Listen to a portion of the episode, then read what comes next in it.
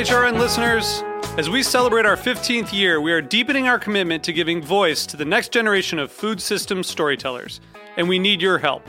Our internship and fellowship programs help activate new possibilities for underrepresented and underestimated young people through experiential journalism, audio engineering, and production training. Through these unique programs, HRN helps food equity stewards build essential workforce readiness skills that expand their potential and foster economic mobility. Please consider supporting these critical programs. And with a minimum donation, you can be entered to win a dinner for two at an amazing restaurant in one of eight cities and tickets to a concert at a great venue in one of those cities. We have incredible partners across the country who have donated, as they also share our passion for helping to educate the next generation of food systems storytellers. Check out heritageradionetwork.org slash 15 to donate and enter to win today. That's heritageradionetwork.org slash 15 to donate and enter to win today. And make sure you donate before March 31st. Thank you. Today's show is being brought to you by Bob's Red Mill, believers in good food for all. Learn more at bobsredmill.com slash podcast. You're listening to Heritage Radio Network. We're a member-supported food radio network broadcasting over 35 weekly shows live from Bushwick, Brooklyn. Join our hosts as they lead you through the world of craft brewing, behind the scenes of the restaurant industry, inside the battle over school food, and beyond. Find us at heritageradionetwork.org.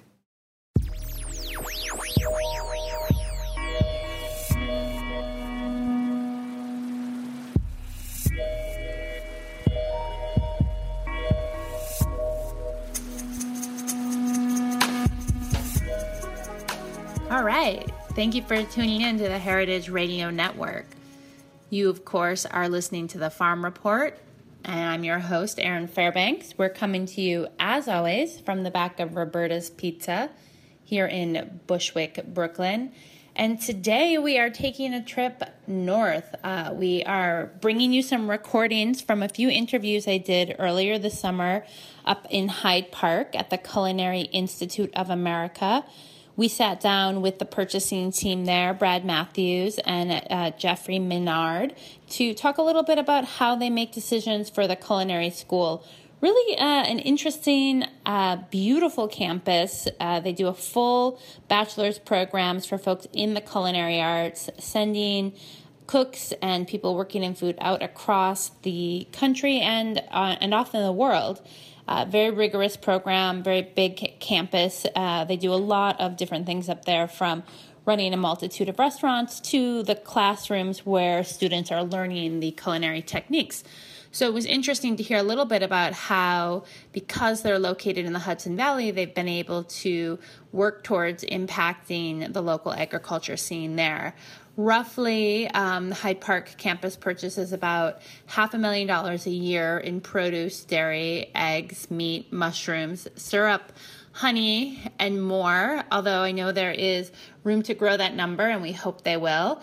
But stay tuned. We're going to be bringing you a conversation we had with Brad and Jeff that will give you a little bit of a behind the scenes of what makes the purchasing world work or not work and some of the successes and challenges they've had with regards to sourcing locally. So, thanks so much. And let's take a listen. All right, you are tuned into the Farm Report, and today we are coming to you from deep in the bowels of the Culinary uh, Institute of America, the CIA. I'm sitting in uh, the office of the Director of Purchasing and Storeroom Operations uh, with Brad Matthews, and uh, stay tuned. We're going to learn a little bit more about uh, how he spends almost almost seven million, upwards of seven million dollars a year, um, bringing food into the program for the students uh, to teach and for folks to eat in the restaurants. So hang tight. Uh, we'll be right back.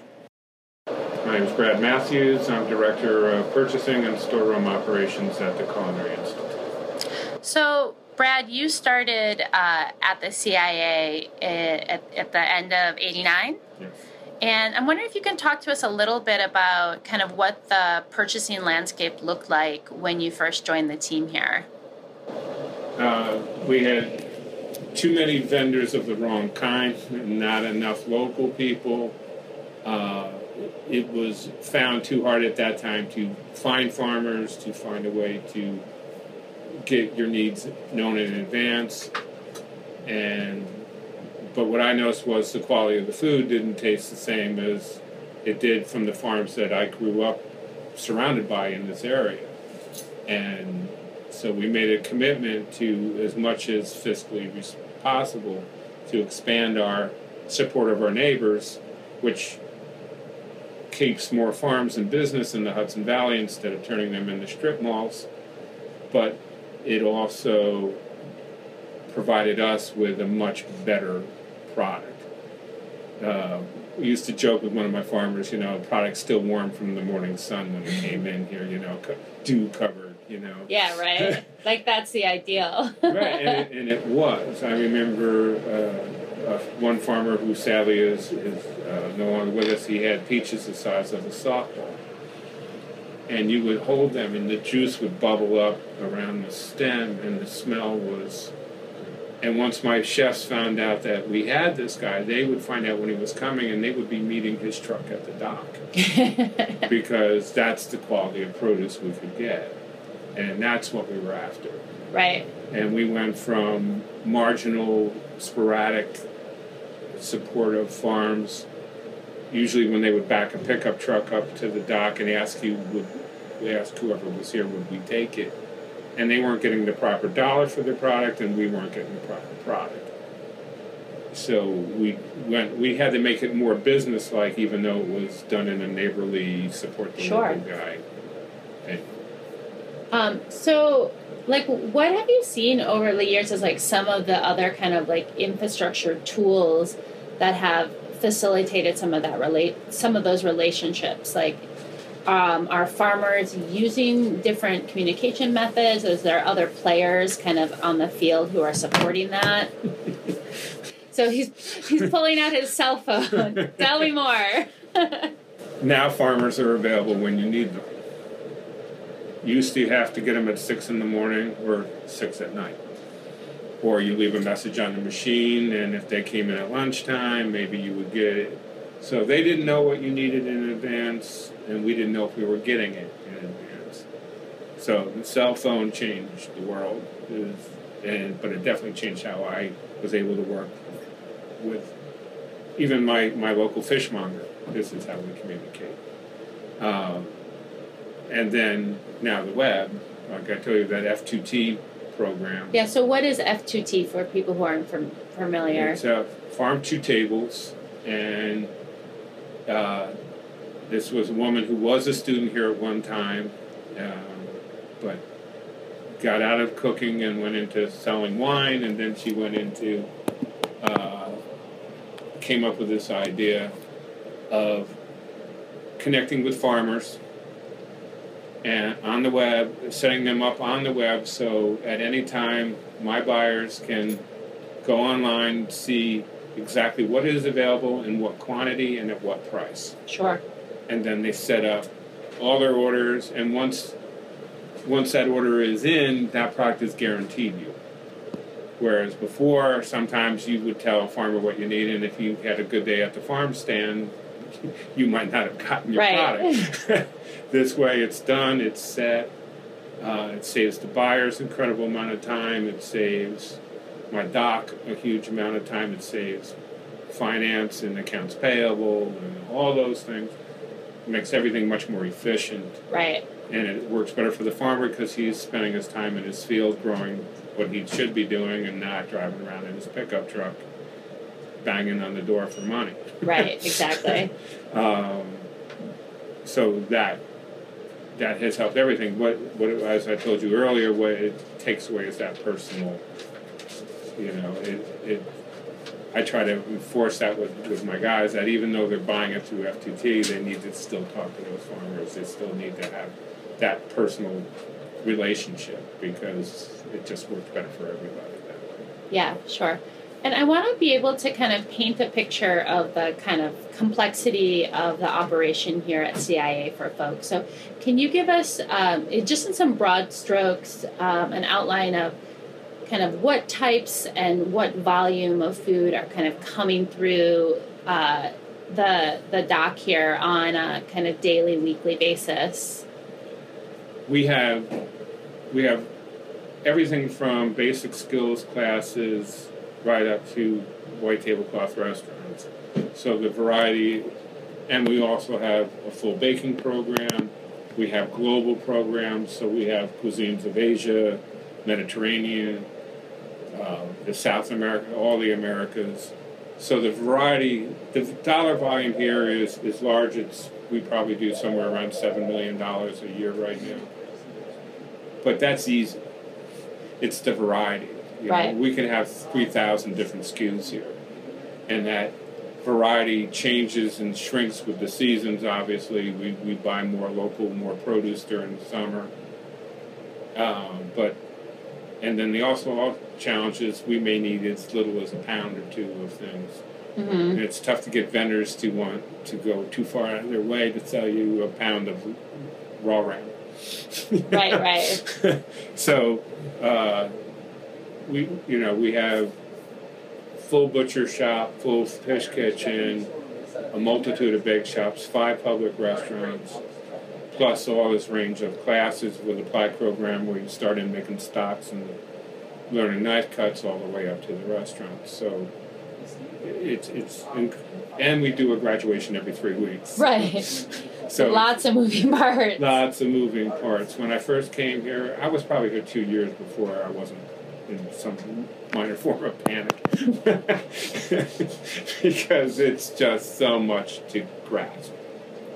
But Yeah. uh, what is clear to us is that if we don't do our job right here, Mm-hmm. nothing else in this building works. Yeah, it starts with you. Like, Right. If, if we're not putting, those students pay a great deal of money and, and invest a great deal of themselves to come here. And if we don't put the right product in front of them when they need it and show them what it's supposed to be, then they're not going to get the chance to work with that product, learn from that product. yeah. So it, it's, it's rewarding and challenging as hell time. so as we were kind of walking through the produce area, I know we we passed a box of tomatoes from McEnroe Farms, which is a farm that I'm familiar with. I know they do sell down at the New York City green markets, and you, you see them um, around. What for for farmers or people who want to be for farmers someday?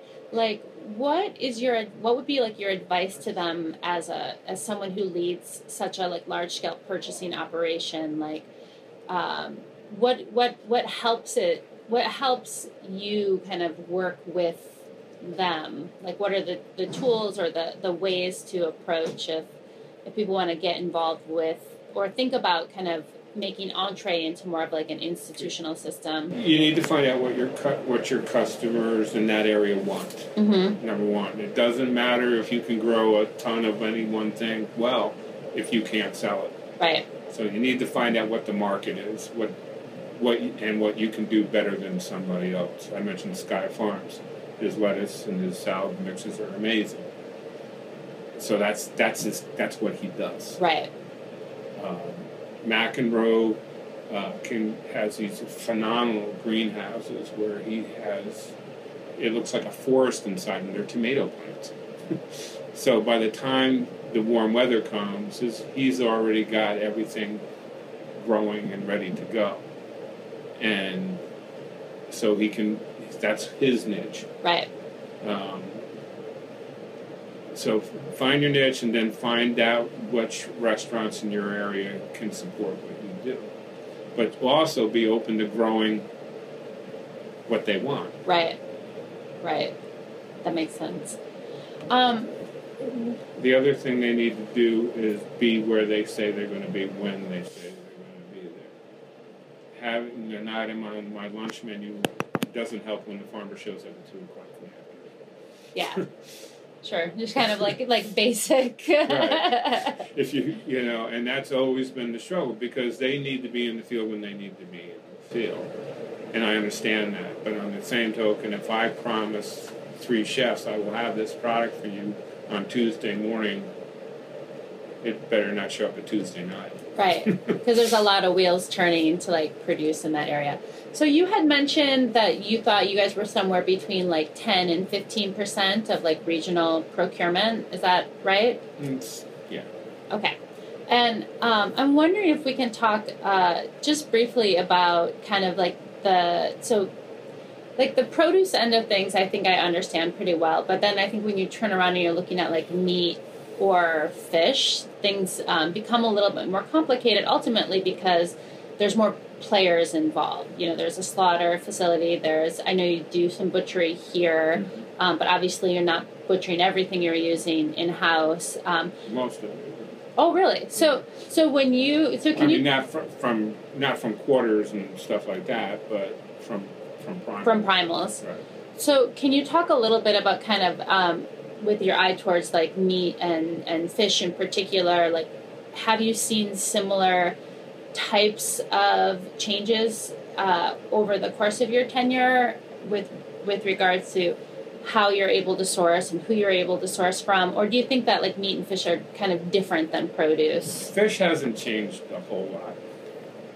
Um, I have chefs that ask for uh, a seven pound bass for six months. Well, the response is it's an ocean, not a shoe store. You know, I mean, we don't grow them. so you got to be what's in the market. Yeah. and that will never change. Uh, I mean, farm fish is, you know, aquaculture is changing, and it has to. But uh, there's a local fish farm for now. There's never one before, and we're getting these incredible steelhead trout Mm-hmm. twice a week, 24 hours out of the water, at a good price. Right. So that changed. That much has changed. But some of the older aquaculture fish still doesn't have the flavor or the appeal or the market value that wild striped bass does. Sure. Um, so the fish market is still is you find reputable mongers, people you can trust, know where your fish is coming from, and who can give you the best service. Mm-hmm. And that's even more important than the price, although with fish, price is very important, but it's getting that service and that trust that, that matters. Is that because it's so perishable, or yeah? Okay. Perishability. Um, we're fortunate here that we buy all whole round fish, so the idea of them sneaking other species in and, and all the stuff you hear in the news, we don't run into that. Right. Uh, I don't have to worry if it's a red snapper. If I open the box, I know it's a Right. red snapper. um, so, so the fish market hasn't really changed much. Um, things have improved somewhat as to, again, how quickly you can know what's on the boat to getting it here. Mm-hmm. Um, it's there are better places, easier places to get fish where that's available without just counting on somebody walking down the Hunts Point and going through the the process of hoping something good there in quality. Right. Um, meat has changed in that there are more locals. You know, there's more grass fed. There's more uh, free range birds. There's more uh, people raising game birds, and so that has changed somewhat. But the basic, the bulk tonnage of my meat, it's still done basically the same. Same way. Yeah. Um, and I guess I would similar question for people for thinking about like proteins and like being able to work with proteins on a more regional level. Are there things that you would recommend or, or like think like, oh man, if we had more regional farmers doing XYZ or being able to supply XYZ? Being open to what that farmer has. hmm Um, you know, if you want a guy to raise Angus in your area and you want to buy from him, but all you want is a strip loin, It's tough. right? What's what do you do know, with the rest of the cow? Well, yeah, what are you going to do with the rest of the cow? He needs to move that animal. Now we don't buy whole animals here, but we do try to support like quarters and and what we you know sometimes our chefs will put it on as market local market beef. Hmm So So a chef can ask specifically for that. right. Okay. so they can they can change the preparation on that menu item to what is available at that time. You know, if you want your local to have local grass-fed stuff, then you need to use the whole. It sounds obvious, but it's not always the way people see it. Yeah, sure. You know, I just want ribs and, and loins. Yeah. right. then you're either going to pay seventeen thousand dollars for those things, or so the farmer can afford to, you know, practically give away the rest of the animal, or you need to be able to work with the product that's available. Yeah, I think that's definitely a challenging thing with beef because I, I, I remember that from early in my career. I was working at a corned beef place. I'm like, why don't we just buy all local briskets? And the chef was like, what do they do with the rest of the cow? We go through hundreds of briskets a day. Like, how do you think it works, kid? There's another 18, 1900 pounds. I was like, oh, right. Oh yeah. Well, I don't know. Open a hamburger stand? um, and are you like what is your engagement with like students with regard to like how do they learn about purchasing and procurement? What's the is that like how does that work its way into the curriculum? That is in the curriculum. I don't teach it. There are people here that teach it. One of them was one of my farmers at one time, and he's now teaching product ID here. Um, so, but our doors are open. Mm-hmm. We're not, uh, you know, like a hotel where we lock down the storeroom except for a couple hours a day. Students are in here all the time. Uh, like you heard when you came in, we asked them to leave their bags out front. uh, they walk through, they ask questions, they're available. Uh, Jeffrey and Anthony are always fielding questions. Um, they learn they learn the basics of purchasing from their instructors, but uh, they're also welcome on the dock, and and you can tell students that are really into it, and they understand that you're going to make or break your business at the back door as well as the front. And they're down here watching the dock and watching how they check product and produce and learning about it by just being here. Right. And my, my team here will answer any question to any student at any. And they all know the dock and they all know the issue. So if you're a CIA student and you're listening, come down and knock on Brad's door. oh man, thank you so much. It's been such a pleasure. I'm Michael Harlan Turkell, host of The Food Scene and Modernist Breadcrumbs on Heritage Radio Network. I'm here at Bob's Red Mill to find out from Bob himself why his products taste so good. So, what's the secret, Bob? To make the best whole grain flour, we look back in time. No modern technology can match the old world engineering of a stone mill. Wow. Bob's Red Mill is using stone mills? How old are we talking here?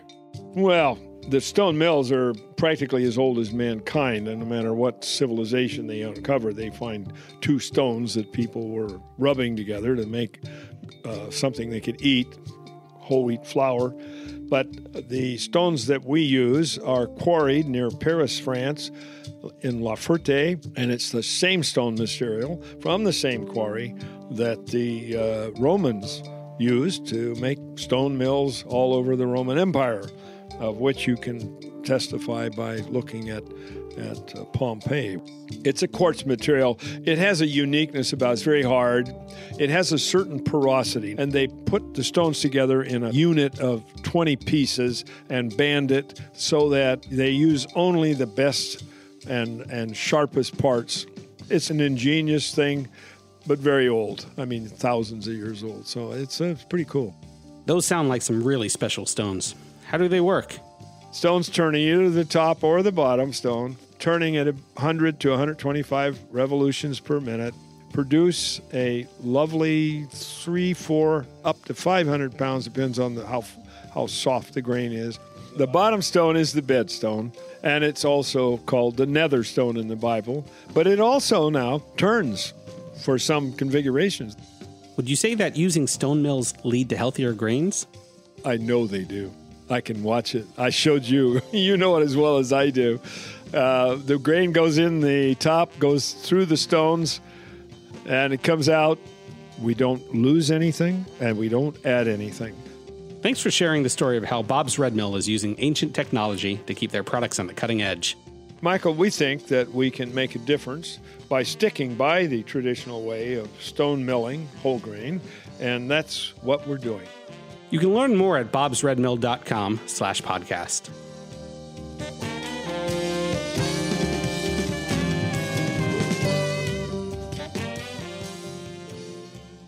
All right, we are back. In the second half of the show, we are going to be hearing from Jeff Minard. So, without further ado, here's that tape. All right, so we're continuing our uh, tour of the, the CIA. I'm sitting um, in the basement here with Jeffrey Minard. He is a buyer here at the CIA. His kind of area of purview is non perishable items, but he also covers uh, a lot of the dairy that's bought by the institution and some of the kind of non specialty cheese items.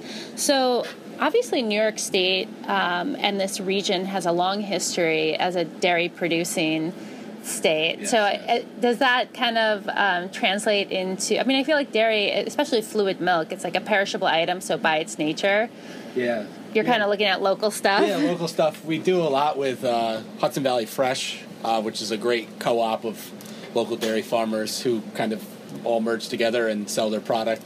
Um, also with Ronnybrook Farms, uh, we do some of their, their products as well. Um, and then Feather Ridge Farm for all our shell eggs. Uh, we did, I think, a million and a half shell eggs last year. Wow. So it's yeah, it's a quite a large volume. Um, That so and then so when you're so I always think it's interesting like for someone who's like so directly in the buying space. So like when you show up, you know, it's Tuesday today, you show up at work, like can you give us a little bit of a sense of like just kind of what your day looks like? What are you reading first thing? What's kind of on your like daily to-do list? Um, usually I come in uh, first thing, you know, check your email, see if chef chef's looking for something crazy, um, and then you kind of put that on the on the list of things for to do for the day.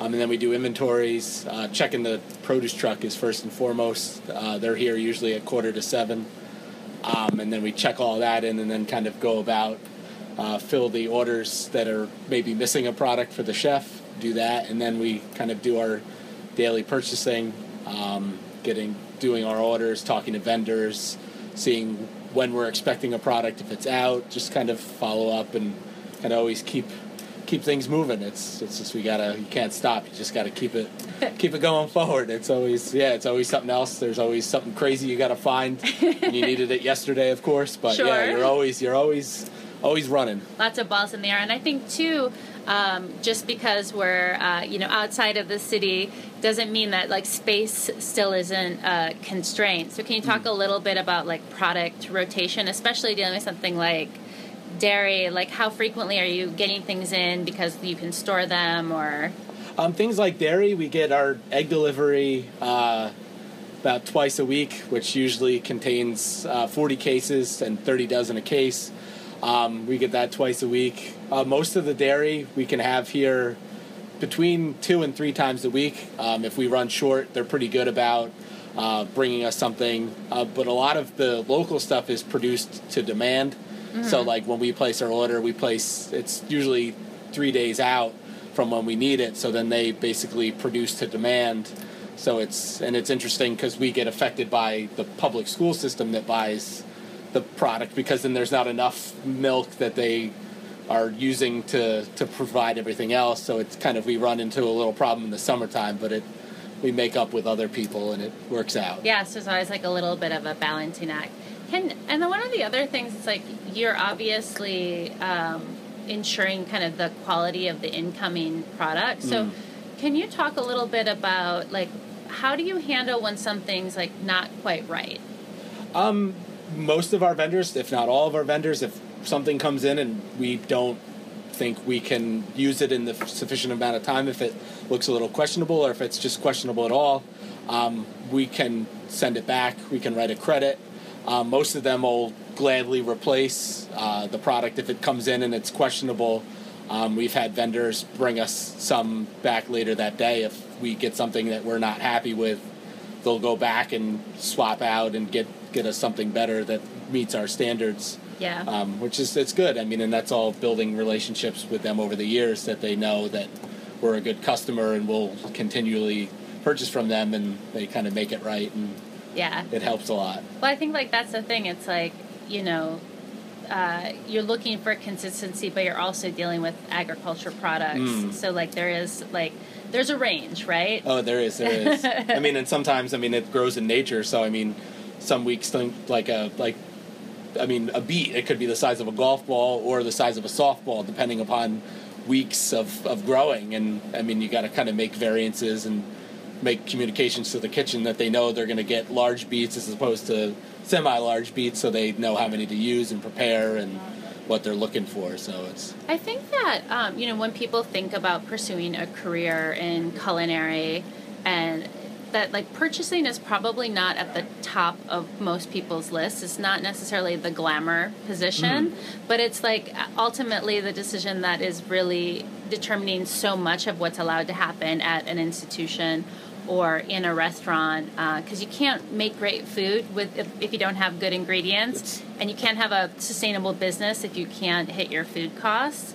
Um, so I wonder if you can talk a little bit about like what types of things like drew you to the role and what your background was kind of like how you got into this Oh, it's kind of. Uh, I started here, uh, like growing up. I worked in some delis, uh, grocery store, kind of through high school, um, and then I like came on the CIA in 2001 as a just a storeroom clerk, working on the floor, filling orders, um, and then then I kind of transitioned into the role of purchasing. It's kind of. Uh, I have no no formal education, um, just education through working in this industry um, since I was like 15 years old uh, Wow. up until now. so that sounds like a lot of education Yeah, actually so it's, I mean, it's it's funny because when you say, "Oh, I'm not formally trained," but then it's, I mean, you have the the background of working in this food industry and growing up in this area. I mean, you always had farmers markets and the access to to good food and good produce in the summertime and Yeah. and stuff like that. So Are there like I'm curious? Are there like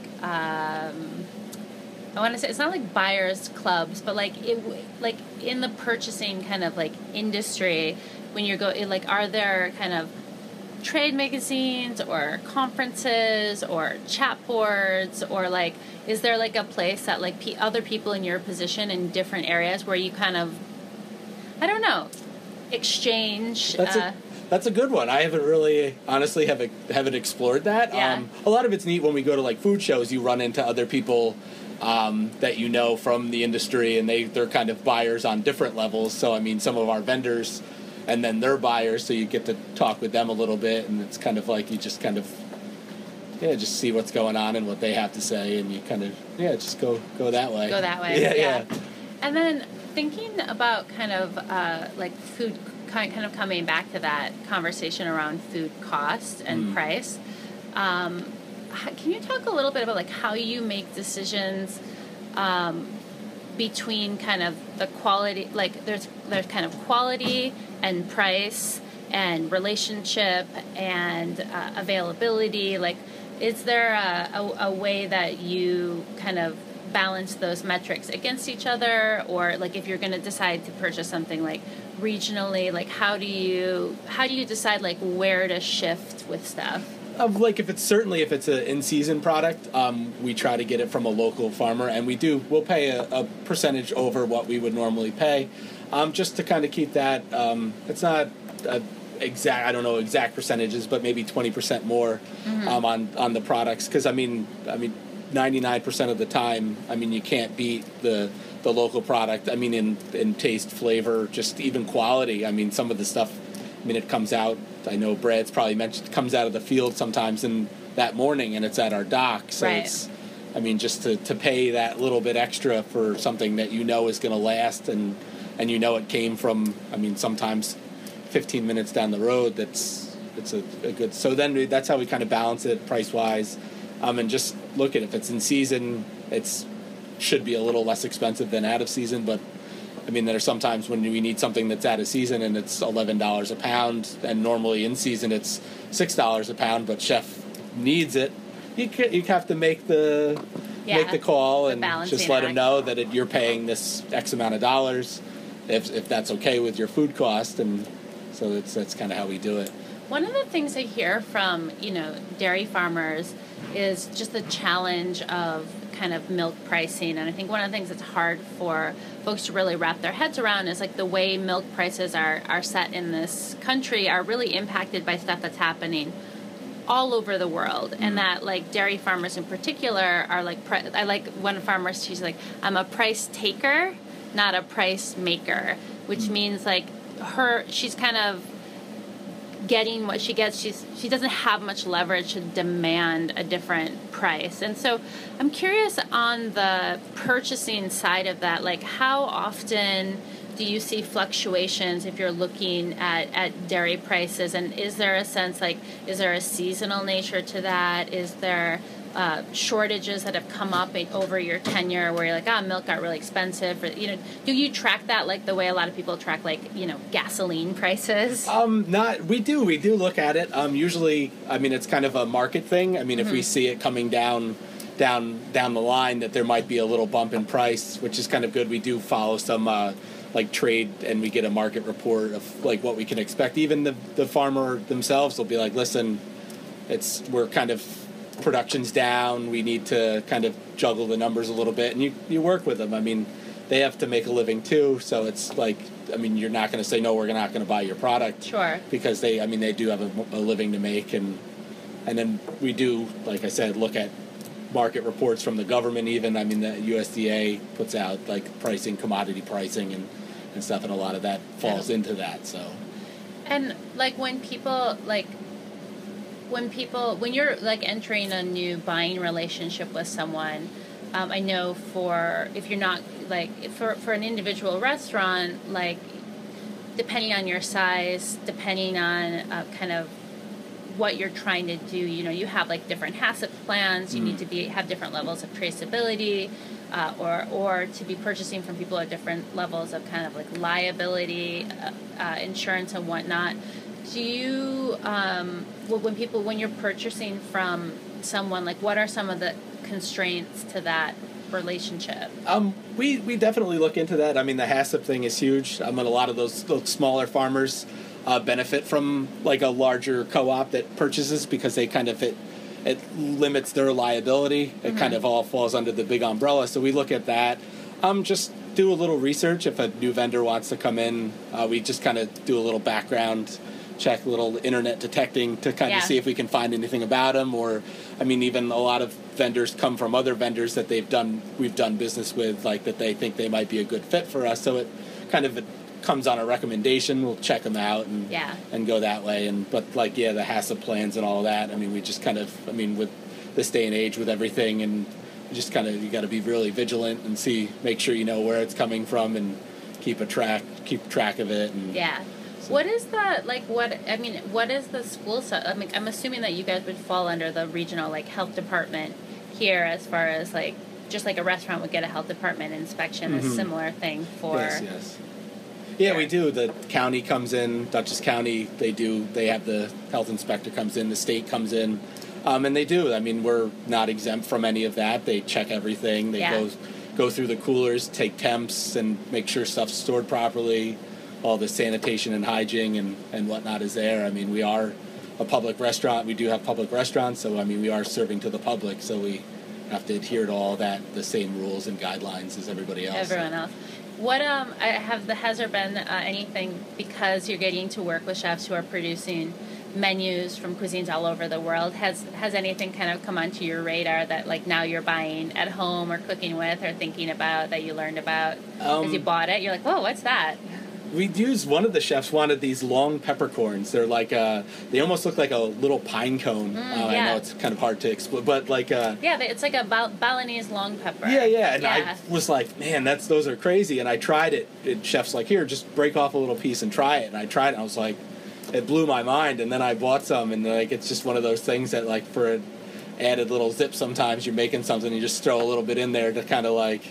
Just a little. It's a real intense pepper, but it, it just it's a it's a pretty wild taste. So awesome yeah. cool well jeffrey thank you so much it's been great Oh. chatting with you i really appreciate it Likewise, thank you.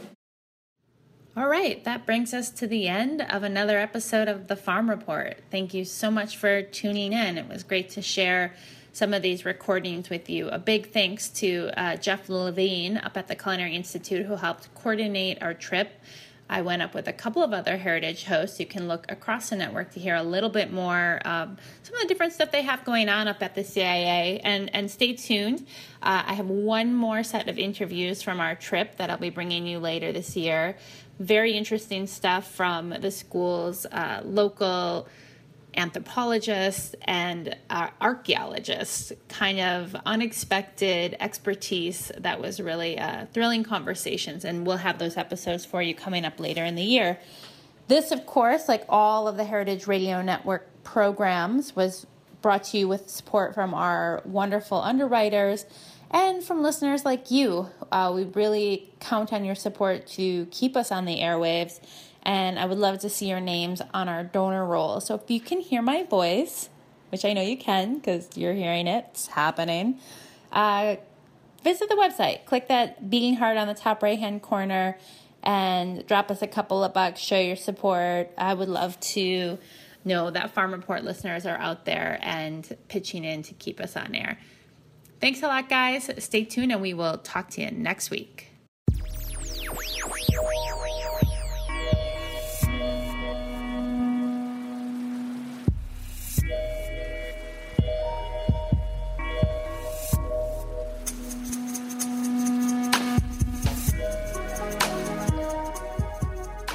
Thanks for listening to Heritage Radio Network, food radio supported by you. For our freshest content and to hear about exclusive events, subscribe to our newsletter. Enter your email at the bottom of our website, heritageradionetwork.org. Connect with us on Facebook, Instagram, and Twitter at heritage underscore radio. Heritage Radio Network is a nonprofit organization driving conversations to make the world a better, fairer, more delicious place and we couldn't do it without support from listeners like you. Want to be a part of the food world's most innovative community? Rate the shows you like, tell your friends, and please join our community by becoming a member. Just click on the beating heart at the top right of our homepage. Thanks for listening.